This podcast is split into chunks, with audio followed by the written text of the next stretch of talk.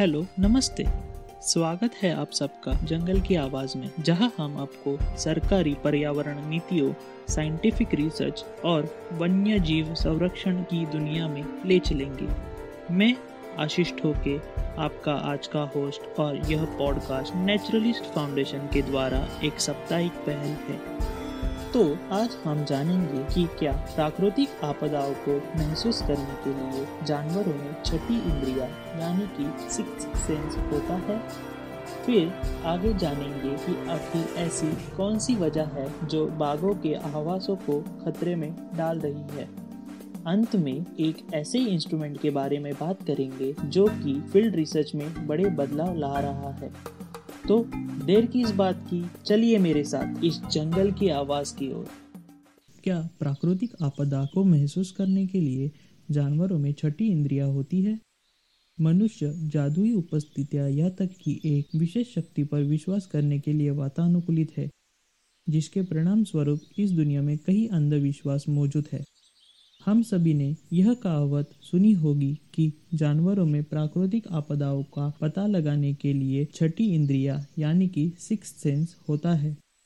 समाज में कुछ लोग इस बात को इसलिए मानते हैं क्योंकि उन्होंने यह बात किसी और से सुनी होगी। और कुछ लोग इसलिए मानते हैं क्योंकि उन्होंने वास्तव में इसका अनुभव किया हो। अब अगर हम आपको बताएँ कि कम से कम यह किस्सा कुछ हद तक सही हो सकता है तो? सदियों से लोगों ने किसी भूकंपी आपदा से पहले अपने पालतू जानवर के असामान्य व्यवहार के बारे में बात की है। लोगों ने अपने पालतू कुत्ते के व्यवहार में कुछ बदलाव महसूस किए, जैसे कि बेचैनी और लगातार भौंकना। यह तक कि दुधारू गायों में भी इसका असर महसूस किया गया था। दुधारू गायों ने प्राकृतिक आपदा से पहले दूध देना बंद कर दिया था। यह तक कि व्यवहारिक बदल केवल घरेलू जानवरों में ही नहीं दिखाई दिए जाते, बल्कि चींटियाँ, मेंढक और सांपों जैसे प्राणियों में भी इसका असर दिखाई दिया जाता है। प्राकृतिक आपदा से ठीक पहले वैज्ञानिकों के द्वारा प्राणियों पे किए गए व्यवहारिक परीक्षण में भी इसका असर दिखाई दिया था। दुर्भाग्य से विज्ञान केवल टिप्पणियों पर विश्वास नहीं करता है, लेकिन उचित गणित और परीक्षण के बाद ही वह एक सटीक निर्णय पर आता है। लेकिन तकनीकी कमियों के कारण इस व्यवहारिक बदल के बारे में कुछ विशेष पाया ना जा सका है। Max Planck Institute of Animal Behaviour के शोधकर्ताओं ने मवेशी जानवरों के समूह में भी आपदा से पहले होने वाले व्यवहारिक बदल की टिप्पणियों पर परीक्षण किया गया है। हालाँकि, यह अध्ययन सबसे सटीक या अंतिम नहीं है, लेकिन कुछ टिप्पणियाँ और परीक्षण के आधार पर यह एकमात्र कड़ी है जो व्यवहारिक बदल को समझने में मददगार है। क्या आपको पता है इस अध्ययन को सिद्ध करने के लिए वास्तव में किन तरीकों का इस्तेमाल किया गया था? किसी भी देश में किसी भी जानवर की त्वरित गतिविधियों पर ध्यान देने के लिए योग्य उपकरण मौजूद नहीं थे, क्योंकि यह उपकरण अधिक संवेदनशील थे। भूकंप प्रणाम क्षेत्र में जीपीएस सेंसर के साथ चार महीने की अवधि के लिए इन उपकरणों को छोटे पैमाने पर मवेशी जानवरों से जोड़ा गया था। टिप्पणियाँ, यानी कि ऑब्जर्वेशंस में औसत के रूप में सामान्य दैनिक क्रिया, यानी कि नॉर्मल डेली मूवमेंट्स और पारस्परिक क्रिया, यानी कि इंटरैक्शंस इत्यादियों का समावेश किया गया था और किसी भी त्वरित क्रिया को नमूद किया जाता। इन टिप्पणियों और परीक्षणों से यह निष्कर्ष पाया गया कि कम से कम तीन दशमलव आठ की तीव्रता के भूकंप से पहले जानवरों में काफ़ी गतिविधियाँ बढ़ गई थी, जब जानवरों को एक मुक्त चरागाह के बजाय अस्पताल या सीमित स्थानों पे रखा गया था तो प्रतिगतियाँ अधिक बढ़ गई थी। इन परीक्षणों में शोधकर्ताओं ने यह महसूस किया कि एक जानवर की प्रतिक्रिया दूसरे जानवर को उत्तेजित कर सकती है, जिसके परस्पर प्रभाव का प्रतिरूप यानी कि पैटर्न पाया गया। इस तरह का स्वरूप जंगल में अलार्म कॉल के प्रतिरूप में भी देखा जाता है। पक्षियों, स्तनधारियों और सरीसृपों के बीच संपर्क जीवित रखने के लिए इन तरंगों का इस्तेमाल किया जाता है। परीक्षणों में यह भी देखा गया है कि घटना से एक से बीस घंटे पहले का व्यवहार और आपदा स्थान के करीब उपस्थित जानवरों में त्वरित व्यवहारिक बदल कैसे होते हैं? लेकिन क्या इन अध्ययनों को मानवीय विकास के लिए इस्तेमाल किया जा सकता है? प्राकृतिक आपदा से कुछ घंटे पहले हमें भूकंपीय विनाश से अवगत किया जा सकता है। यह संभव है कि अगर हम कुछ कमियों को नज़रअंदाज कर दे तो यह परीक्षण बहुत सफल होता। वास्तव में, शोधकर्ताओं ने इन प्रयोगों को बड़े पैमाने पर करना जारी किया है, जिसमें विभिन्न प्रजातियों के जानवरों को शामिल किया गया है। परीक्षण में असत्य परिणाम, यानी कि फॉल्स ऑब्जर्वेशन पर अवलोकन भी किया गया। जैसे कि बार बार उत्तेजित होने वाली व्यवहार, यानी कि भूकंप का संकेत नहीं था।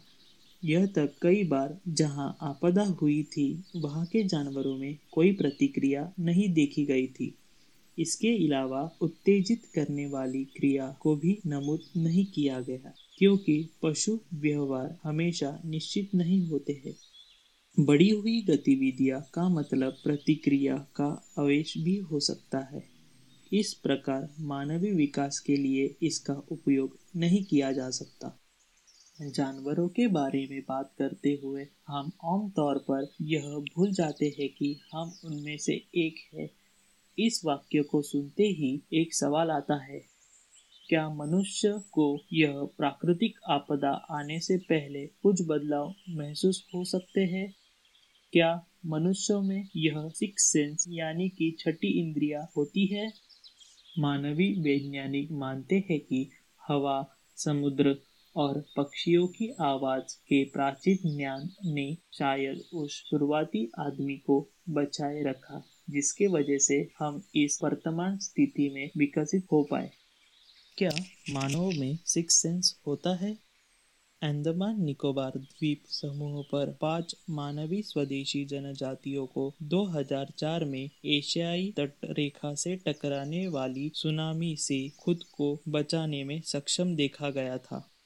तो क्या इसका मतलब मानवों में भी सिक्स सेंस यानी कि छठी इंद्री होती है? इन द्वीपों में सेंटिनल द्वीप से जीवित मनुष्यों का एक सबसे प्राचीन समूह पाया गया। सुनामी आने से पहले वे द्वीप पर भीतर की ओर बढ़ते पाए गए। क्या ये एक उचित उदाहरण हो सकता है कि मानवों में भी सिक्स सेंस यानी कि छठी इंद्रिया मौजूद है? क्या यह संकेत देता है कि मानव ने विकास की न खत्म होने वाली दौड़ में अपनी यह सिक्स सेंस यानी कि छठी इंद्रिया खो दी है, जिसकी मदद से हम अब तक जीवित रह पाए?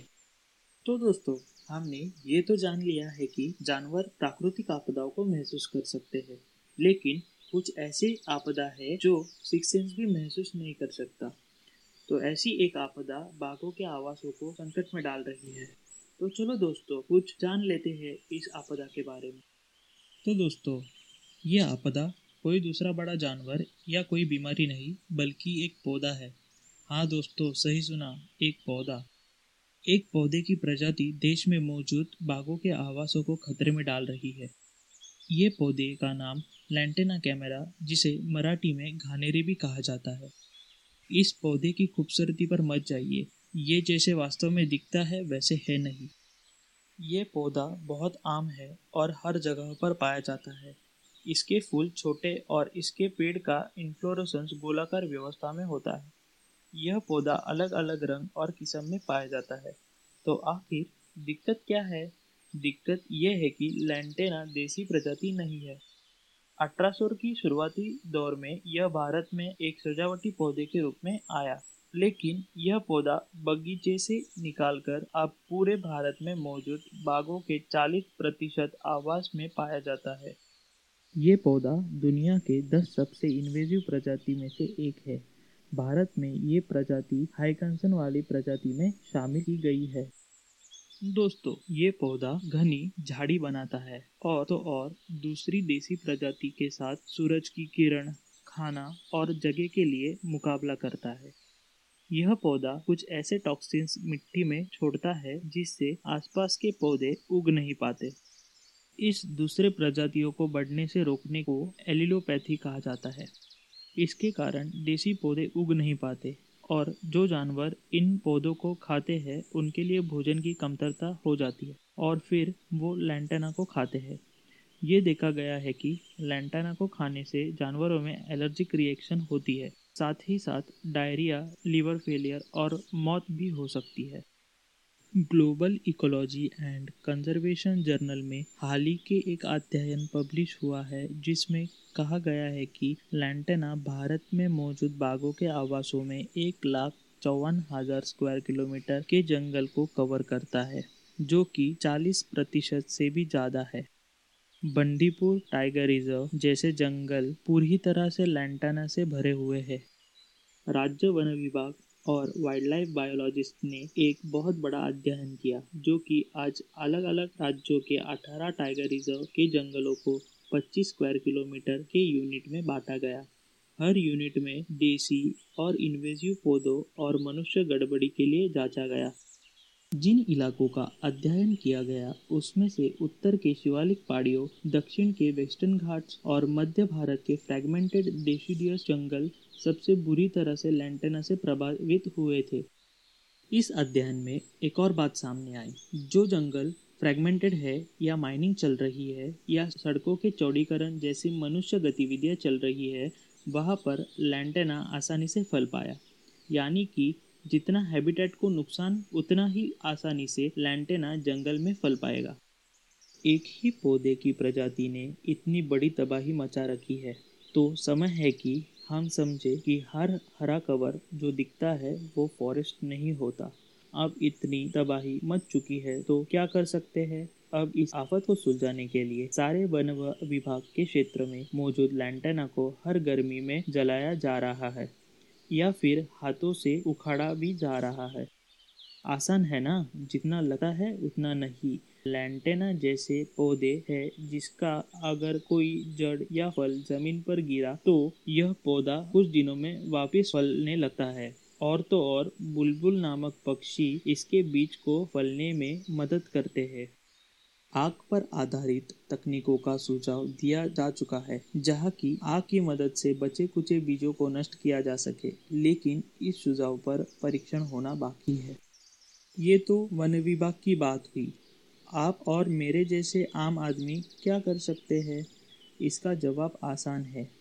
जब भी हम हमारे आसपास हो रहे लैंडस्केपिंग प्रोजेक्ट में या गार्डन में इन्वेजिव या एग्जॉटिक पौधों के बजाय देसी पौधों का इस्तेमाल करें ताकि गार्डन सुंदर भी लगे और हमारे आसपास मौजूद बायोडाइवर्सिटी को हानि भी ना पहुँचे। लैंटेना के कुछ विकल्प है, जैसे कि नेरियम विटेक्स लोसोनिया और विंका लैंटेना वाली मुसीबत को हमें जल्द से जल्द ख़त्म करना होगा। माना ये थोड़ा मुश्किल है, पर नामुमकिन नहीं। हमारे एक छोटे कदम से हम हमारे भारत के वन्य जीवों को और उनके आवासों को बचा सकते हैं। तो दोस्तों, एक पौधा कितना बड़ा खतरा बन गया है पूरे भारत के वन्य जीव के लिए, ये हमने जान लिया। तो आइए आगे देखते हैं कि ऐसे कौन सा इंस्ट्रूमेंट है जो उच्च हिमालय में वन्य जीव और पशुधन, यानी कि लाइफ स्टॉक में होने वाली बीमारियों की पहचान करने में मदद कर रहा है। दुनिया की लगभग वन थर्ड ज़मीन पशुधन चरने के रूप में इस्तेमाल होती है। दुनिया भर के गरीब लोग आमतौर पर पशुधन चरते हैं और यह संख्या बढ़ती जा रही है। विश्व अन्न से संबंधित इकोनॉमी इन पशुधन के प्रोडक्ट्स पर निर्भर होती है। इस कारण लोग और पशु वन्य जीव के संपर्क में आते हैं और सिर्फ़ उनके आवासों को ही नहीं, बल्कि वन्य जीवों में बीमारी फैलाने का कारण भी बन जाते हैं। इस वजह से कृषि से जुड़ी हुई लोग और वन्य जीव संरक्षण प्रभावित होता है। पिछले तीन वर्ष से मुनिप कन्यारी उच्च हिमालय में स्थित स्थिति के कई इलाकों में ऐसे अध्ययन कर रहे हैं, जो कि बहुत ही कम वैज्ञानिक करते हैं। मुनिप कन्यारी उच्च हिमालय में होने वाली वन्य जीव और पशुधन के बीच बीमारी कैसे फैलती है, इस बारे में अध्ययन कर रहे हैं। यह अध्ययन उजागर करेगा कि कैसे एक बीमारी पशुधन से होकर वन्य जीव को प्रभावित करती है। इस अध्ययन से हमें पुख्ता सबूत मिलेंगे कि आखिर कैसे हम इस ट्रांसमिशन को रोक पाएँगे। तंदुरुस्त पशुधन, यानी कि चरवाहकों के लिए आजीविका की सुरक्षा होती है। तंदुरुस्त वन्य जीव यानी कि उच्च हिमालय के इकोसिस्टम के साथ ही साथ पूरे उच्च हिमालय की जलवायु को भी बनाए रखेगा, जो कि हमारे भारत में मौजूद कुछ प्रमुख नदियों के क्षेत्र है। पर आखिर ऐसे अध्ययन पहले क्यों नहीं हुए? इसका एक अच्छा कारण ये है कि हिमालय पर मौसम बहुत ही ठंडा होता है और कठोर भी। अक्सर ऐसे मौसम में वैज्ञानिकों को सैंपल इकट्ठा करने होते हैं। लाइन ट्रांजेक्ट नामक एक तकनीक का इस्तेमाल करना होता है, जहाँ वे कई किलोमीटर चलते हैं। फिर इकट्ठा किए हुए सैंपलों को सही तरीके से स्टोर करना होता है, जिसके लिए कई खतरनाक केमिकल्स का इस्तेमाल किया जाता है, जिसके पहले कि वो लैब में टेस्टिंग के लिए भेजे जाए। फिर आखिर में इन सैंपलों को कहीं दूर स्थित लैब में कुछ विशेष उपकरण की मदद से टेस्ट किए जाते हैं। यह सब कुछ ऐसे कठोर मौसम में बहुत मुश्किल साबित होता है। सिर्फ़ यही नहीं, कुछ सैंपल तो ऐसे होते हैं जो कि जैसे जैसे समय बीतता जाए तो वो सैंपल खराब होने लगते हैं। इन अध्ययन वाली जगहों से कुछ सैंपल किसी और जगह पर जाने के लिए पहले परमिट लेना ज़रूरी होता है, जो कि आसानी से नहीं मिल पाता। और अगर मिल भी जाए तो बहुत देर हो जाती है। संक्षेपक में ऐसे अध्ययन तांत्रिक, आर्थिक और तकनीकी रूप से बोझ होते हैं। इन अध्ययनों में बीमारी के बारे में पढ़ना, यानी कि पैथोजेंस के बारे में पढ़ना ज़रूरी होता है। जो किसी बीमारी का कारण होते हैं, उन्हें माइक्रोस्कोप में देखना भी ज़रूरी होता है। मुनीब कन्यारी पेट में होने वाले कीड़ों के बारे में खोज करते हैं। इसलिए उन्हें एक प्रजाति पर नज़र रखनी होती है। फिर उस प्रजाति के एक सदस्य के सोच का इंतज़ार भी करना होता है। फिर उसे वहाँ से इकट्ठा करना होता है और आखिर में माइक्रोस्कोप में अलग अलग पेट के कीड़ों के अंडों की जाँच भी करनी होती है। अगर मल ताज़ा न हो तो कीड़े अंडों से निकल जाते हैं, यह सूख जाते हैं, जिसकी वजह से हमें सही रिजल्ट्स नहीं मिल पाते। एक प्रजाति में कितने कीड़े हैं और कौन से प्रकार के हैं, यह सब हमें क्रॉस ट्रांसमिशन के बारे में जानकारी देते हैं। तो दोस्तों, अब आप ये सोच रहे होंगे कि इसमें आखिर वो इंस्ट्रूमेंट कहाँ है जिसके बारे में हम बात करने वाले थे। फ़िक्र मत कीजिए, यह इंस्ट्रूमेंट और कोई नहीं, बल्कि एक माइक्रोस्कोप है। हाँ दोस्तों, सही सुना, एक माइक्रोस्कोप माइक्रोस्कोप एक ऐसा उपकरण है जिसे हम लैब के बाहर नहीं ले जा सकते, पर मुनिप कन्यारी और उनके टीम ने एक ऐसा माइक्रोस्कोप तैयार किया है जो कि वैशिष्ट रूप से ऐसे इलाकों में काम करने के लिए बना है। इस माइक्रोस्कोप का नाम लोलाइट माइक्रोस्कोप है। जैसे ही जानवर सोच करता है और कहीं दूर चला जाता है मुनिप कन्यारी और उनकी टीम फटाफट सोच के हुए जगह पर जाती है और उन्हें फ़ील्ड लेबोरेटरी खोल देती है, जिसमें यह लो लाइट माइक्रोस्कोप भी शामिल है। इसे ऑन करते ही यह अपना खुद का एक वाईफाई हॉटस्पॉट बना लेता है, जो कि मोबाइल पर पहले से ही डाउनलोडेड लो लाइट ऐप से कनेक्टेड होता है। मोबाइल का कैमरा माइक्रोस्कोप का आईपीस बनता है, और जब तक ये सब चल रहा होता है, उनकी टीम का एक सदस्य मल को अपने ग्लव से ढकते हुए हाथों से मलता है। और फिर इस मल का पाँच ग्राम सैंपल माइक्रोस्कोप के इस्तेमाल से जांचा जाता है। इस माइक्रोस्कोप का एक फीचर ऐसा भी है कि यह आपको तस्वीर खींचने की इजाज़त देता है। तस्वीर खींचने के बाद यह फ़ोन की गैलरी में स्टोर हो जाती है। इस माइक्रोस्कोप की वजह से जो समस्या सैंपलों को एक जगह से दूसरी जगह ले जाने में आ रही थी और डेटा को स्टोर करने में आ रही थी, वो ख़त्म हो गई। इस कारण शोधकर्ता अब फ़ील्ड पर ही सैंपलों को जाँच पाएँगे, जो कि इस तरह के अध्ययनों में काम करना और भी आसान बना देता है। साथ ही साथ लंबे चलने वाले अध्ययन में भी बहुत काम आता है। ये माइक्रोस्कोप एक प्रणाली में रोग कैसे फैलते हैं, इसकी जाँच में बहुत मददगार साबित हो रहा है। यह वन्य जीव और पशुधन में रोगों का अध्ययन करने के लिए एक क्रांतिकारी कदम है। यह केवल एक दशक पहले था जब इस तरह के पोर्टेबल माइक्रोस्कोप की कमी के कारण रोगों के अध्ययनों में कमी थी। यह तक कि वह एक जगह पर सीमित थे। इन खामियों के कारण अक्सर पशुधनों को कई बीमारियाँ हुई, जिसके वजह से सर्वाकों ने अपने अधिकतम पशुधन बीमारी के कारण गवा दिए या जंगली आबादियाँ कम होती गई। लोलाइट जैसे पोर्टेबल माइक्रोस्कोप की वजह से जानकारी देने में तेज़ी से वृद्धि हुई, जिसकी वजह से सरकारी हस्तक्षेप और भी कुशल हुए। जैसे हर चीज़ में कोई ना कोई खामियाँ होती है, वैसे ही लोलाइट माइक्रोस्कोप में भी कुछ खामियाँ है, क्योंकि इन माइक्रोस्कोप का उपयोग ठंड वाली इलाकों में किया जाता है। इसलिए इन माइक्रोस्कोप और मोबाइल की बैटरियाँ जल्द से ख़त्म हो जाती है, क्योंकि शोधकर्ता अक्सर ऐसे इलाकों में काम करते हैं, जो कि मनुष्य बस्ती से कुछ दिनों की दूरी पर होते हैं, जहाँ बिजली की समस्या एक अड़चन साबित हो सकती है। पर इसका भी एक समाधान है। शोधकर्ता अपने साथ सोलर चार्जर या पावर बैंक ले जा सकते हैं।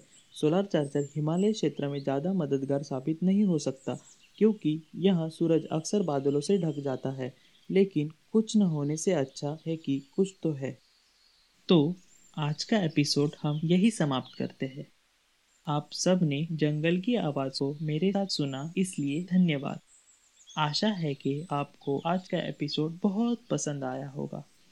हमारी पॉडकास्ट टीम में बहुत से युवा विद्यार्थी शामिल है जो इस पॉडकास्ट पर बहुत मेहनत करते हैं। अगर आपको हमारी मेहनत पसंद आई तो हमें सपोर्ट करें और इस एपिसोड को लाइक और शेयर करें। धन्यवाद।